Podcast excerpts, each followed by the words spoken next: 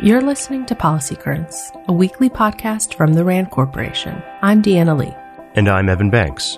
Every Friday, we bring you new insights from RAND's latest research and commentary. It's September 30th.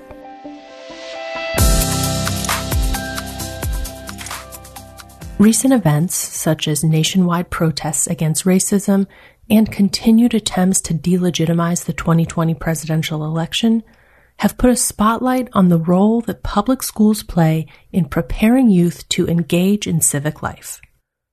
A RAND survey conducted late last year examines one important question related to this issue.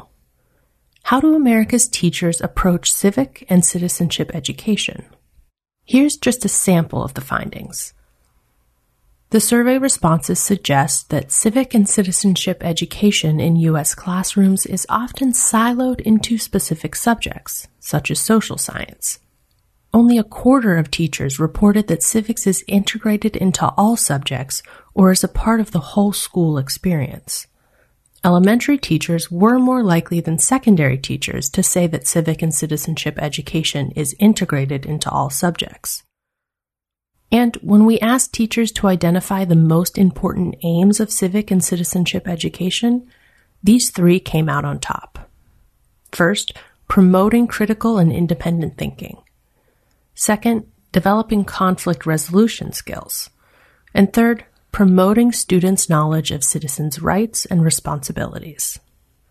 Why is it important to understand how civic and citizenship education is being provided in public schools? Well, it could help lay the groundwork for broader understanding of how this instruction helps kids navigate the world.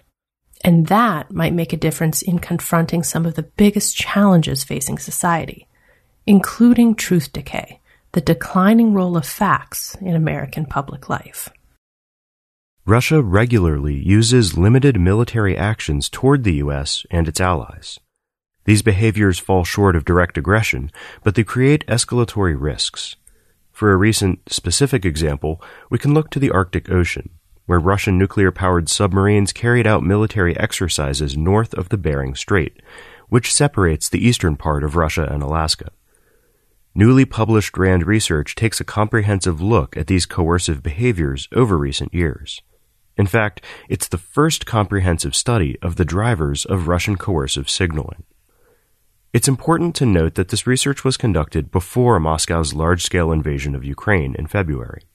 And again, the focus is on Russian signaling toward the US and its treaty allies, not Ukraine. Still, with US Russia tensions rising in light of the war in Ukraine, the report is very timely. Overall, the authors conclude that much of the assertive, dangerous, or unsafe activities that Russia engages in are responsive rather than proactive. In other words, Moscow appears to be using coercive signals to send messages to the US and its NATO allies about activities that it finds problematic. As tensions between Russia and the West peak, the findings in this new report may help decision makers better understand what drives the Kremlin's behavior and establish guidelines for assessing it in the future. Billionaire Elon Musk and Twitter are in the midst of a legal battle over Musk's bid to buy the social media company. The issue of bot accounts has been front and center, as Musk has cited the number of bots on Twitter as a primary reason for backing out of the deal. According to RAND's Marek Posard, Musk may have a point about bots, and Twitter isn't the only social media giant facing this problem. Back in 2017, Facebook claimed that ads on its platforms could reach 41 million Americans between the ages of 18 and 24. However, the U.S. Census Bureau claimed that only 31 million Americans in this age group existed. Posard says that companies like Twitter and Facebook may simply not want to look too closely at this issue. If they did, then they would have to remove accounts that are bots, trolls, or otherwise inauthentic, reducing the number of reported active users on the platform and almost certainly affecting advertising revenues. But transparency around who is actually a real person on social media is important. Third party auditors and independent researchers could provide estimates of active users.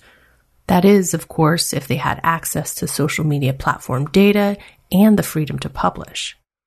These estimates would help ensure that investors, advertisers, and policymakers can make informed decisions. China is not an Arctic country. However, it has become a notable player in the region by engaging in economic, scientific, cultural, diplomatic, and military activities in and around various Arctic nations. In a new report, RAND researchers examined Beijing's activities and ambitions in the Arctic and consider the potential risks that could develop in a region whose physical, political, economic, and social characteristics set it apart from the rest of the world. Overall, the report's main finding is good news for Washington.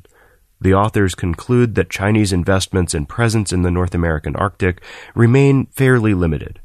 This is not for lack of trying on Beijing's part.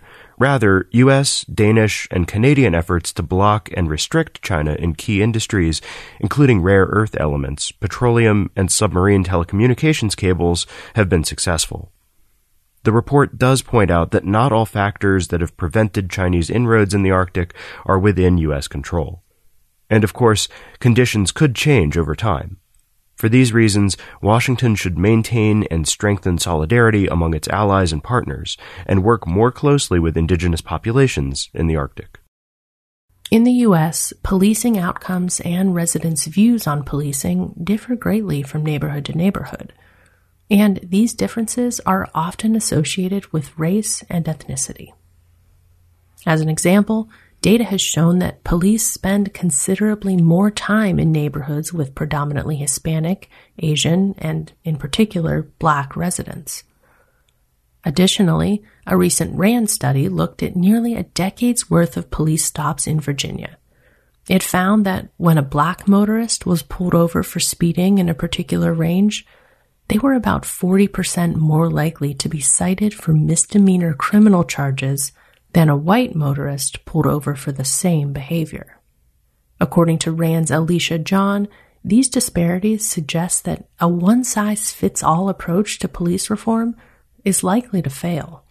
Instead, solutions should focus on community engagement, working with community members to identify reforms specific to their needs. In one community, this might mean having more black officers in supervisory roles within police departments to better represent the community. In another, where residents are fearful of the police, it might mean reducing the size of the force. But in yet another neighborhood where, say, residents feel comforted by the police, reform might mean maintaining or even bolstering the police presence. Whatever the exact solution, the key is for community engagement to be a central part of every discussion surrounding police reform. With this approach, everyone in every neighborhood stands to benefit, John says, because it results in police interventions that are more effective and sustainable. Quote, ultimately, the community, in collaboration with local public officials, should determine what it means to serve and protect. RAND is a nonprofit institution that helps improve policy and decision making through research and analysis. For more on today's episode, check the show notes at rand.org/podcast.